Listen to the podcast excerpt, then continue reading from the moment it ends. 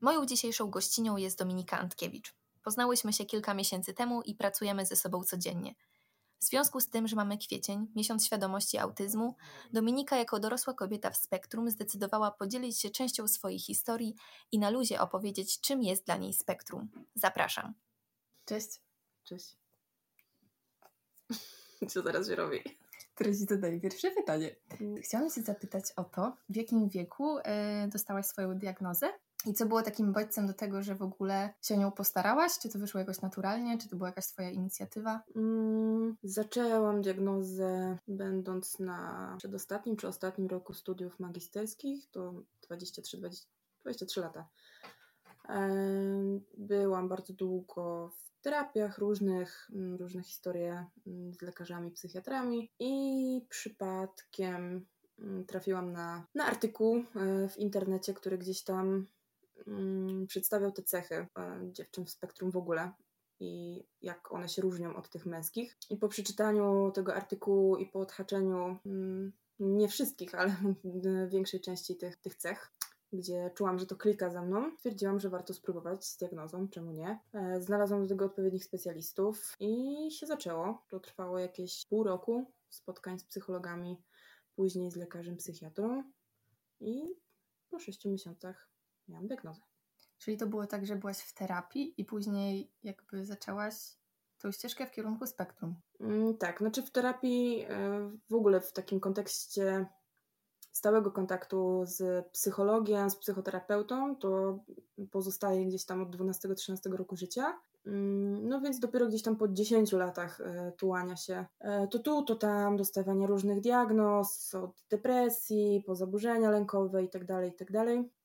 Stwierdziłam, że to może być dobra droga. I właściwie to nie było tak, że diagnozowałam się i równolegle byłam w terapii, tylko ta diagnoza była sama sobie. A czy teraz widzisz to, że ona mogła się pojawić wcześniej? To znaczy, mówi się o tym, że autyzm jakby jest i nie zyskujesz go w jakimś tam czasie. Mhm. I czy po prostu jak patrzysz na siebie jako dziewczynkę, to czy widzisz jakieś zachowania, które już wcześniej na to wskazywały? Tak. W związku z tym, że ta diagnoza też trwała czas, więc te 6 miesięcy, przez które ona trwała, było skupione.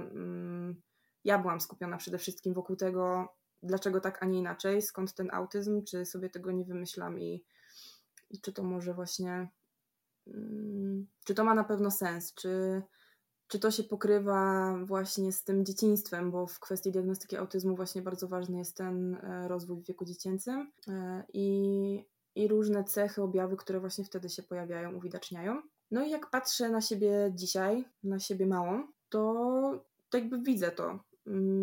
I dla mnie dzisiaj jest to oczywiste, ale ponad 20 lat temu nie sądzę, że były jakiekolwiek możliwości, żeby ktoś po prostu zwrócił na to na tyle uwagę, żeby w tę stronę diagnostyki pójść. Tym bardziej, że nie byłam dzieckiem wymagającym, nie potrzebowałam dużo uwagi i gdzieś tam te zachowania, które u mnie występowały, były raczej w pewnym sensie na korzyść społeczną, a nie na niekorzyść. Byłam spokojna, wycofana i tak raczej lubiłam sobie sama się pobawić, nie stwarzałam problemów, więc raczej się traktuje takie dziecko jako spokojne, a nie dziecko z problemem. Więc myślę, że tak, można by zdiagnozować autyzm u takiej dziewczynki jak ja, gdyby diagnozować go dziś, a nie 20 lat temu. A czy to słowo autyzm jakby jest dla ciebie w jakiś sposób stygmatyzujące, to znaczy wykluczające?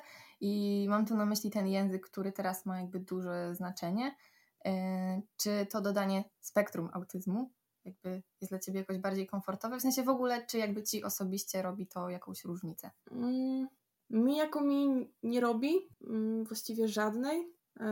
Robi mi różnicę, jak ktoś traktuje ten autyzm jak chorobę albo w zupełnie drugą stronę, tak jakby minimalizuje jego znaczenie. Albo w ogóle go ignoruje, albo przewraca oczami, jak powiem o tym, że jestem spektrum. Bardziej takie traktowanie autyzmu jako autyzmu mnie irytuje, ale nazewnictwo samo w sobie nie ma dla mnie znaczenia. Nie ma dla mnie różnicy, czy ktoś powie, że jestem spektrum, czy mam spektrum, czy mam autyzm, czy cokolwiek. Nie robi mi to żadnej różnicy. A mogłabyś powiedzieć, czym dla ciebie jest autyzm? W sensie, bo mówi się o tym, czy jest chorobą, czy... Po prostu, czym jest dla ciebie? no, dla mnie jest po prostu innym systemem funkcjonowania, znaczy innym od tej ogólnie przyjętej normy, tak bym to nazwała.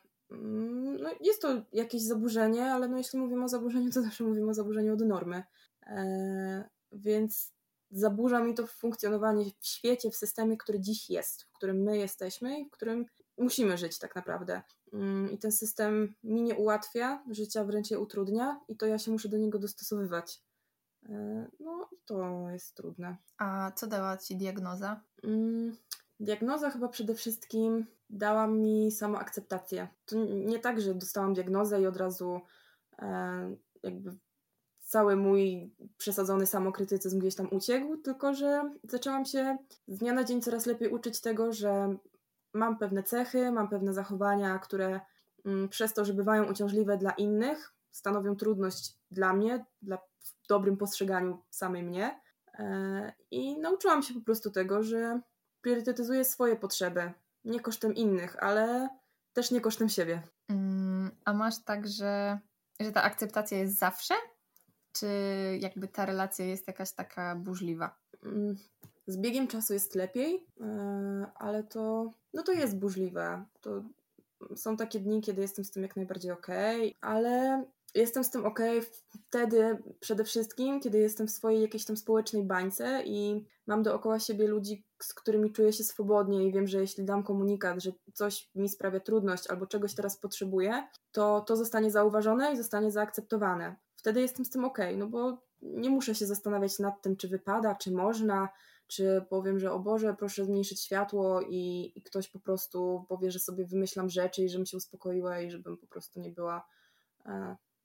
szukam ładnego wyrażenia, żebym nie szukała uwagi, ale no kiedy jestem w takich sytuacjach poza tą swoją bańką, gdzie zawsze muszę przybrać trochę jakąś pozę, no to nie jest tylko tak, że gdzieś tam mi to sprawia trudność w sensie bycia w ogóle, że pojawiają się te bodźce, które gdzieś tam dla mnie są obciążające, tylko zaczynam się wkurzać sama na siebie, że Boże, no jestem w tym spektrum i ja nie chcę w nim teraz być, nie chcę po prostu. Nie chcę się denerwować tym, że mówią do mnie dwie osoby i ja nie słyszę żadnej z nich i w ogóle najlepiej to, żeby żadna do mnie nie mówiła, bo wcale nie chcę z nimi rozmawiać, ale muszę się uśmiechać i przytakiwać i zapytać jeszcze o coś, bo nie słyszę, bo jak jest dużo dźwięków, to nie słyszę po prostu i nie mam na to wpływu. Ja nie mam na to wpływu, a ktoś inny nie ma do tego zrozumienia, więc to jest trudne. Więc wtedy zaczynam się wściekać, że takie w cudzysłowie wściekanie, Boże, nie mogę być normalna, naprawdę. W dużym cudzysłowie, bo mam duże zrozumienie do tego, że jestem w spektrum i w ogóle do ludzi w spektrum.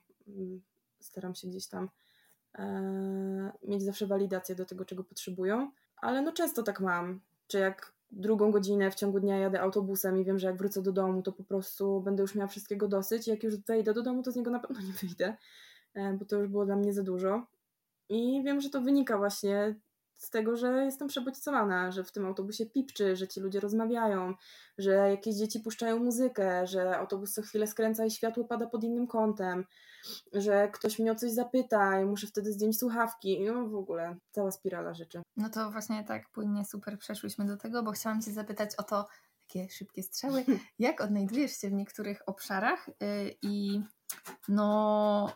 Jakby, żeby tak jakoś ludzko wytłumaczyć, jak ty się w nich czujesz, bo mam wrażenie, że one często są łączone właśnie ze spektrum, ale nie wiem, czy dość ogólnie rzucane i jakby ja myśląc o tym mogę nie wiedzieć, o co ci może chodzić, albo co ci może przeszkadzać, albo jak ty się z tym czujesz, rozumiesz? Dobra, nie wiem, chodzi o to po prostu, podać, że no? Właśnie to światło, bo kiedyś jak byłyśmy na jednym spotkaniu, to powiedziałaś, że już do końca myślałaś tylko o tym świetle, które jest takie mocne i przez to na przykład nie zadałaś pytania, bo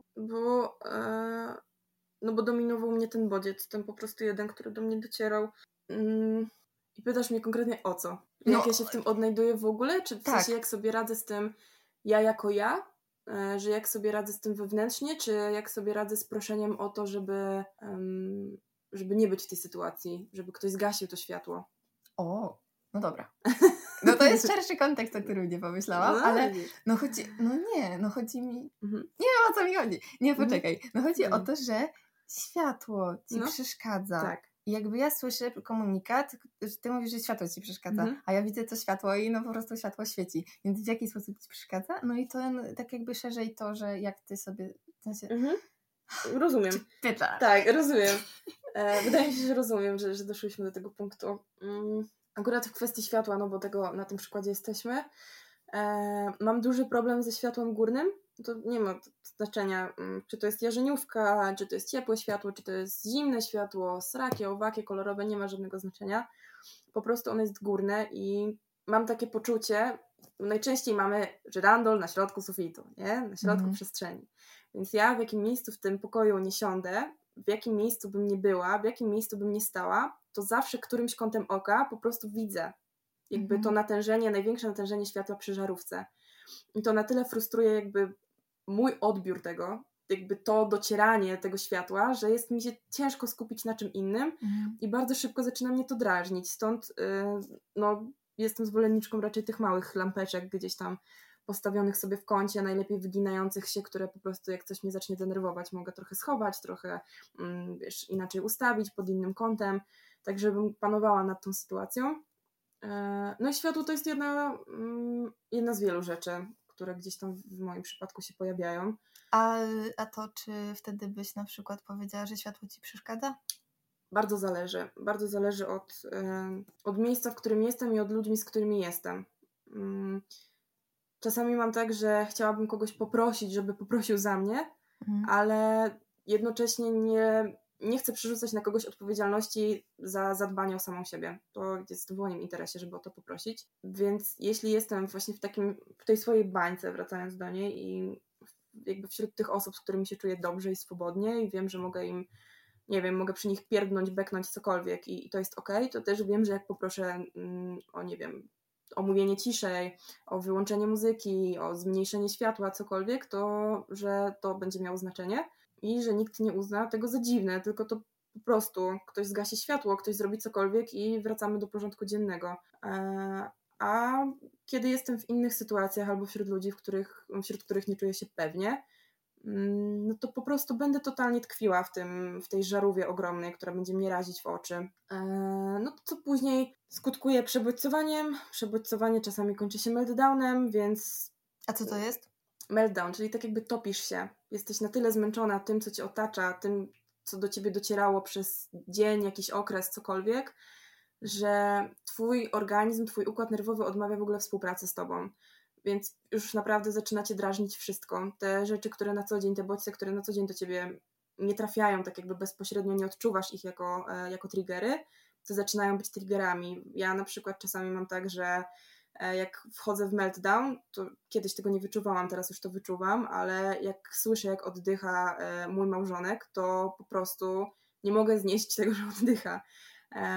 Więc to wszystko zaczyna mnie przytłaczać, nie chcę widzieć, nie chcę słyszeć, chcę po prostu się skulić w kulkę.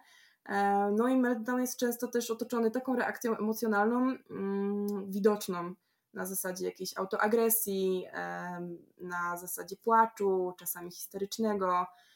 No, u różnych osób różnie się to objawia, więc w moim przypadku więcej jest raczej tych shutdownów, czyli tych momentów wyciszenia. Wyciszenie to złe słowo, bo brzmi pozytywnie, ale no shutdown to jest właśnie wejście jakby w stan trochę takiej apatii, takiego wyłączenia się, że też już jesteś przebodźcowana i nie chcesz tych bodźców, ale zamykasz się tak jakby w takim swoim pudełku wewnętrznym i ktoś może do ciebie mówić, ktoś może próbować nawiązać z tobą kontakt i po prostu nie jesteś reaktywna z tym. I to nie wynika z tego, że nie chcesz, że masz taki widzimisię, że cokolwiek, tylko nie jesteś w stanie. Po prostu nie jesteś w stanie tego zrobić. Więc tym skutkuje za dużo bodźców. No dobra, a teraz, bo mi to tak idzie nieporządkowo, ale się cieszę. To chcesz zmienić wątek, czy lecimy dalej z tymi różnymi punktami, które mogą ci coś robić? No dobra, no to bo jeszcze się mówi o tym, że sam powiedziałaś, że byłaś, nie powiedziałaś tego, byłaś wycofaną dziewczynką. Mówiłam to, no, tak, że właśnie, byłam, no. Jaki jest, no bo tak się mówi o tym, że osoby w spektrum albo są wycofane, albo że te tłumy, jakby, że to jest jakieś takie, no. Może ciężko przebywać w tłumie. Albo nie wiem, te godziny w sklepach, no bo jakby ludzie wiedzą, że na przykład są ciche godziny, ale po co to jest? No tak, no ja z tymi cichowymi godzinami to w ogóle mam taki ambiwalentny stosunek.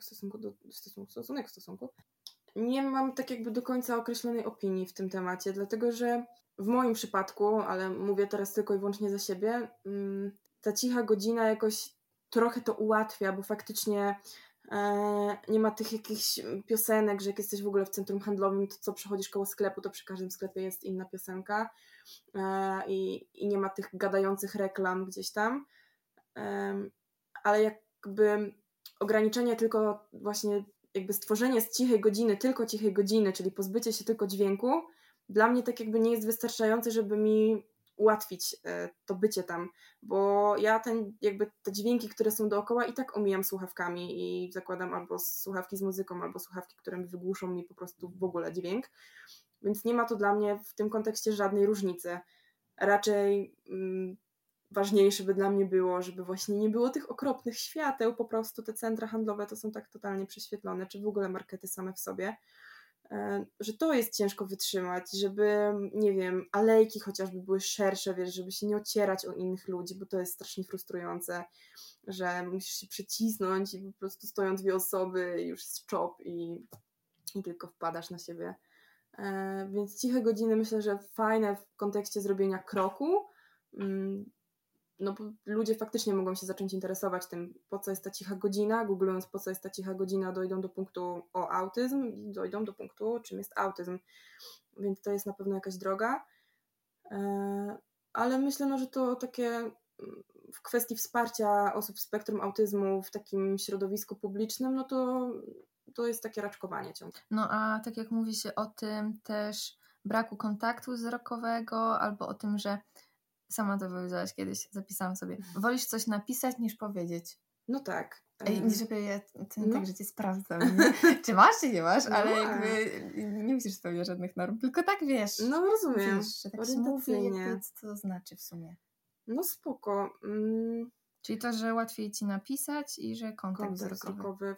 W kwestii kontaktu wzrokowego, no to ja faktycznie kiedyś bardzo się do tego zmuszałam, żeby patrzeć na kogoś, jak do niego mówię, co wiesz, też wynikało z komunikatów gdzieś tam otrzymywanych od osób dorosłych, tak, czy nie wiem, od nauczycieli, cokolwiek, w szkole gdzieś tam, kiedy nauczyciel do ciebie mówi i zwraca uwagę, patrz na mnie, więc ja usilnie próbowałam patrzeć, nie tylko na te osoby w cudzysłowie z autorytetem, ale w ogóle, żeby gdzieś tam czułam takie wymaganie społeczne, że tego się oczekuje, że będziesz na kogoś patrzeć, jak będziesz z nim rozmawiać, więc faktycznie gdzieś tam czytałam sobie, wiesz, po co w ogóle ten kontakt wzrokowy, albo właśnie gdzie skupić wzrok, w którym punkcie. Czy uczyłaś się jakby tego? Tak, uczyłam się tego, jak patrzeć na ludzi, patrzeć ludziom w oczy, nie patrząc im w oczy, żeby tego nie było widać, więc wiesz, robiłam sobie jakieś takie taktyki, że liczyłam sobie jakieś od 5 do 7 sekund w głowie, żeby to nie był cały czas ten sam czas, tak, żeby to jakby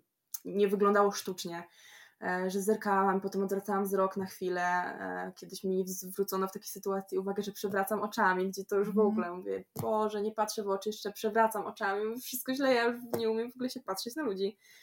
Coś strasznego, więc uczyłam się tego i strasznie dużo to energii mojej pochłaniało w kontaktach z ludźmi, no bo zamiast się skupić na tym, że rozmawiam z kimś i z kimś mi się dobrze rozmawia, to się skupiałam na tym, żeby na niego patrzeć, więc często też gubiłam wątek i wiadomo, ta rozmowa nie była często taka fajna, jaka mogłaby być, więc dla mnie to jest osobiście trudne. Jak ktoś do mnie mówi, to mogę na niego patrzeć, to jakby bardziej na twarz niż w oczy, tak bym to chyba ujęła, ale jak ja do kogoś mówię, to wolę tego nie robić, bo bardzo mnie to denerwuje, nie umiem się tego, jakby zachować się w tej sytuacji, więc myślę, że to jest bardzo osobnicza kwestia, że okej, to jest jakaś tam cecha w kwestii tego niepatrzenia w oczy, która jest istotna właśnie na etapie diagnostyki u dzieci przede wszystkim. No, u osób dorosłych to wygląda troszkę inaczej, ale no nawet pracując tak z naszymi chłopakami, z naszą jedną dziewczyną, to wydaje mi się, że to widać, że to jest bardzo zróżnicowane, że każdy ma zupełnie gdzieś tam inne preferencje i czuje się wygodnie w innym natężeniu patrzenia sobie w oczy. A jak w sumie to się łączy też trochę z tym, kim jesteś z wykształcenia, ale że znalazłam i w serialach to jest, i jak szukałam autyzm i te takie stereotypowe rzeczy też trochę, znaczy stereotypowe, no takie, wiesz, te takie, co się zawsze powtarza, to wszędzie właśnie jakieś genialne dziecko, albo jakieś takie stwierdzenia, że ileś tam właśnie kierunków studiów, no i jak się to ma do ciebie?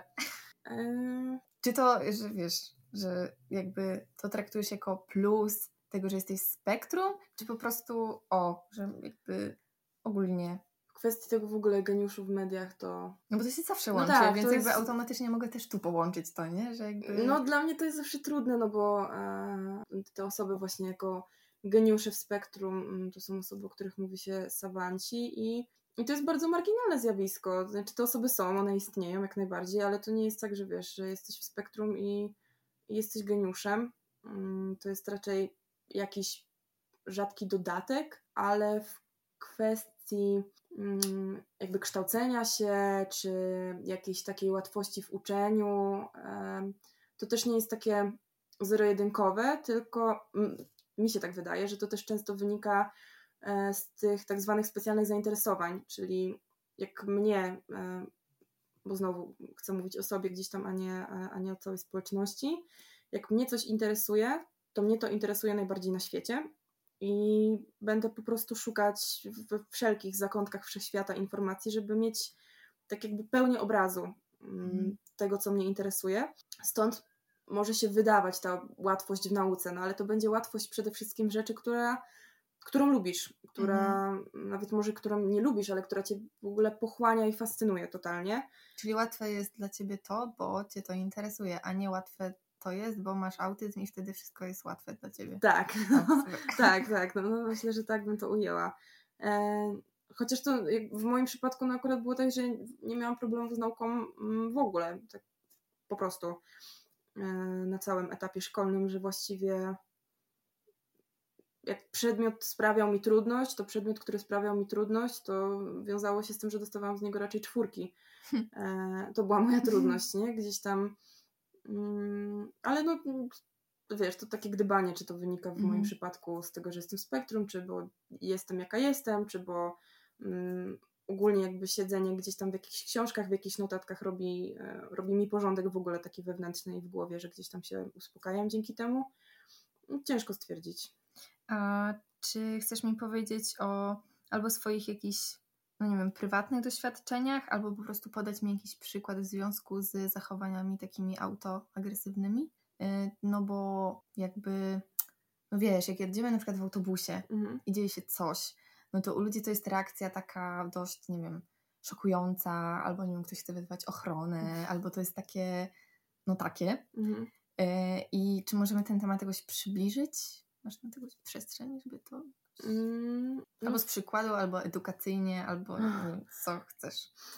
Ale nie musisz. W kwestii autoagresji, no to znowu mówiąc o sobie, ja nie tak jakby, bo żeby to nie zabrzmiało tak, że o kimś mówię źle, że tak jakby nie upubliczniam tego, że jestem autoagresywna i jestem, odkąd pamiętam właściwie, że właśnie w sytuacjach takiego zwiększonego stresu, zwiększonego napięcia, w momentach, kiedy po prostu wszystkiego się nakłada na ciebie za dużo i po prostu jesteś, wiesz, w tym miejscu, Boże, nie wiem, w co włożyć ręce. Mnóstwo razy Boga wzywam.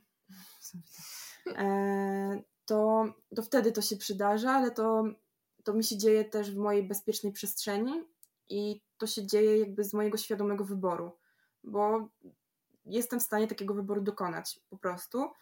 Mówię, że ja jestem, bo na przykład porównując, nie wiem, mnie właśnie w kontekście tych zachowań autoagresywnych, tak, do naszych chłopaków, którzy no po prostu, jak jest im ciężko i nie mogą znaleźć innej drogi komunikacji, powiedzenia nam tego, czego oczekują, czego potrzebują, no to jest najlepiej znana im droga, żeby zwrócić uwagę, że coś jest, najczęściej, że coś jest nie tak. No ja po prostu tak rozładowuje swoje napięcie, przy czym kiedyś było to dużo bardziej nasilone, czyli z dużo większą krzywdą dla mnie, tak jakby nie do końca panowałam nad umiarem w tym, nie miałam tej granicy, kiedy to, wiesz, kiedy to jeszcze jest okej, w dużym cudzysłowie, kiedy to jest okej, a kiedy już nie. I teraz czasami też tracę kontrolę, ale no, to są takie skrajne raczej momenty. no wiesz, to się objawia różnie zupełnie. Ja myślę, że w ogóle się, nie wiem, no nie mam jakiegoś zachwycającego sposobu autoagresji, nie wiem, jakiegoś szokującego. Ale poza takimi znanymi z internetu najbardziej popularnymi wiadomo rzeczami, to no, uderzam się w głowę i gdzieś tam też mnie to pozornie uspokaja. Totalnie pozornie. Czy masz coś takiego, co chciałabyś powiedzieć ludziom? Powiedzieć ludziom o autyzmie? No, czy masz jakieś coś takiego, że chciałabyś, żeby ludzie na przykład coś, albo że ty czegoś potrzebujesz, albo nie potrzebujesz, albo nie chcesz? Ja na przykład od ludzi to bym chciała zrozumienia przede wszystkim. Czasami mam takie wrażenie, że dużo jest takiej, coraz więcej jest takiej narracji teraz, że na autyzm jest jakaś moda i że w ogóle to się diagnozuje tak nie wiem, jakby dla fanu jakiegoś zupełnie. Moim zdaniem tak nie jest, ale odpowiadam za siebie.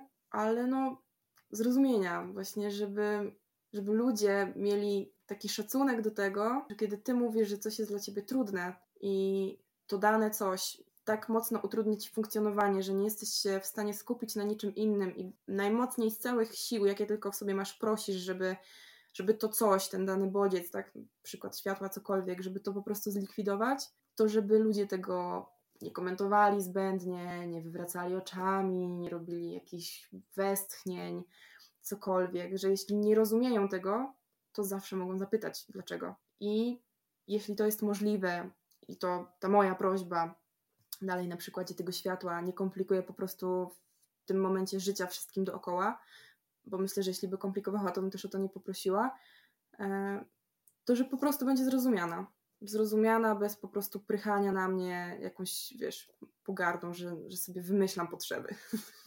I to jest całkiem proste. No, wydaje się proste, ale no, rzeczywistość pokazuje zupełnie inaczej. Niestety. Może kiedyś się to zmieni. A czym jest dla ciebie frajda? Tego się nie spodziewałam. Gotowałam się na takie pytanie. Czym jest dla mnie frajda? Życie to jest dla mnie frajda. Życie to jest dla mnie totalna frajda. Dopóki mam właśnie dookoła siebie ludzi, którzy szanują mnie z wzajemnością i to, czego potrzebuję, i z wzajemnością. I mamy o czym gadać. Nawet po 8 godzinach dzień w dzień spędzania razem. To jest dla mnie frajda. To wszystko? Dziękuję. Ej, ale dziękuję ci bardzo i się poruszyłam bardzo tobą i dziękuję, że mogę być też obok ciebie. Nawet te 8 godzin plus i cieszę się, że chciałaś być moim gościnią. Twoim gościnią. Zostałam twoim gościnią. Dzięki, Toma. Proszę, Natalia. Teraz będzie takie pytanie, co dogrywamy. Jak ci się pracuje z osobami w spektrum, będąc w spektrum? Czadowo. Totalnie czadowo. Uwielbiam pracować z tymi ludźmi. Mam takie wrażenie, że się rozumiemy po prostu. Nie, że tak, wiesz, że to jakaś sielanka i że jakieś telepatyczne połączenie dusz, cokolwiek, ale że się rozumiemy po prostu nawzajem. I mam takie poczucie, że rozumiem, czego potrzebują. I jak spędzam z którąś z osób dużo czasu sam na sam, to wydaje mi się, że dosyć szybko się uczę tego, co jest ważne tu i teraz dla tej osoby. I po prostu staram się do tego na tyle stosować, żeby dzięki mojemu byciu obok ułatwić komuś bycie po prostu. Poza lubieniem pracy w ogóle z osobami w spektrum, to daje mi to też dużo takiej możliwości poznania samej siebie lepiej w kontekście autyzmu w ogóle, no bo to nie jest łatwa relacja. Być w tym i wiesz, gdzie te media krzyczą, osoby w internecie, myślanie rzeczy i jakaś przesada totalna, więc wchodzi wtedy ten impostor syndrom i że to wszystko kłamstwo i wymyślasz to sobie i po co. No i jak jestem tam z tymi ludźmi, to widzę dużo podobieństw między nami w różnych aspektach, oczywiście z zupełnie różnym nasileniem, z inną rangą gdzieś tam i problematyki ogólnej, codziennej, czyli mnie drażni światło mocno, ale któregoś z naszych uczestników może drażnić 1000 razy mocniej i doskonale o tym wiem, ale no mam więcej zrozumienia wtedy dla siebie, wiesz, wracam do domu i wiem, że mogę być zmęczona i że się dostosowywałam do, wiesz, znowu to światło się po prostu uczepiłam jak rzep, że jakby dostosowywałam się do czyjegoś światła cały dzień ale niekoniecznie zaraz jakoś bardzo kosztem siebie, ale jednak zawsze trochę, więc wracam do siebie, do swojego domu i jestem sobie w tym swoim świetle, które dla kogoś będzie wymysłem, a dla mnie jest tą bezpieczną przestrzenią. I nie obwiniam siebie za to, nie samobiczuję się za to, że Boże, nie mogę jak normalny, w cudzysłowie, ogromnym cudzysłowie, jak normalny człowiek przy dużym świetle siedzieć, tylko te lampki i świeczki, no po co? Tylko spoko jestem z tym. Okej, no fajnie. Pamiętam, jak przyszłam pierwsze dni do pracy i totalnie jeszcze nie ogarniałam kto, co i jak, i ty byłaś taka, że nagle wstajesz i idziesz, nagle coś przynosisz, nagle wychodzisz z jakąś propozycją. Byłam takie wow, jak ty to wszystko jakby wiesz i wszystko każdemu, i to jest takie, a ja jeszcze nie wiem i wow. Byłam taka podziwię takiej twojej czujności i wrażliwości, czujności i no, takie jakby wiesz, że tak umiesz ludzi i że im z tym dobrze. No to miłe bardzo. Mam nadzieję, że tak jest. No ja siebie tak nie widzę. Widzę, że próbuję być w tym kierunku, ale no wiesz, czasami mamy uczestnika, który pokazuje wiele rzeczy oczyma, nie? Że po prostu spojrzy tym jednym konkretnym spojrzeniem i ty już wiesz. No i w związku z tym, że ja już ich znam długo, bo ponad rok, to wiesz, to jest dla mnie akcja. Po prostu, to jest to spojrzenie, rozumiem, idę. No i okej. Czy to wszystko? No chyba tak.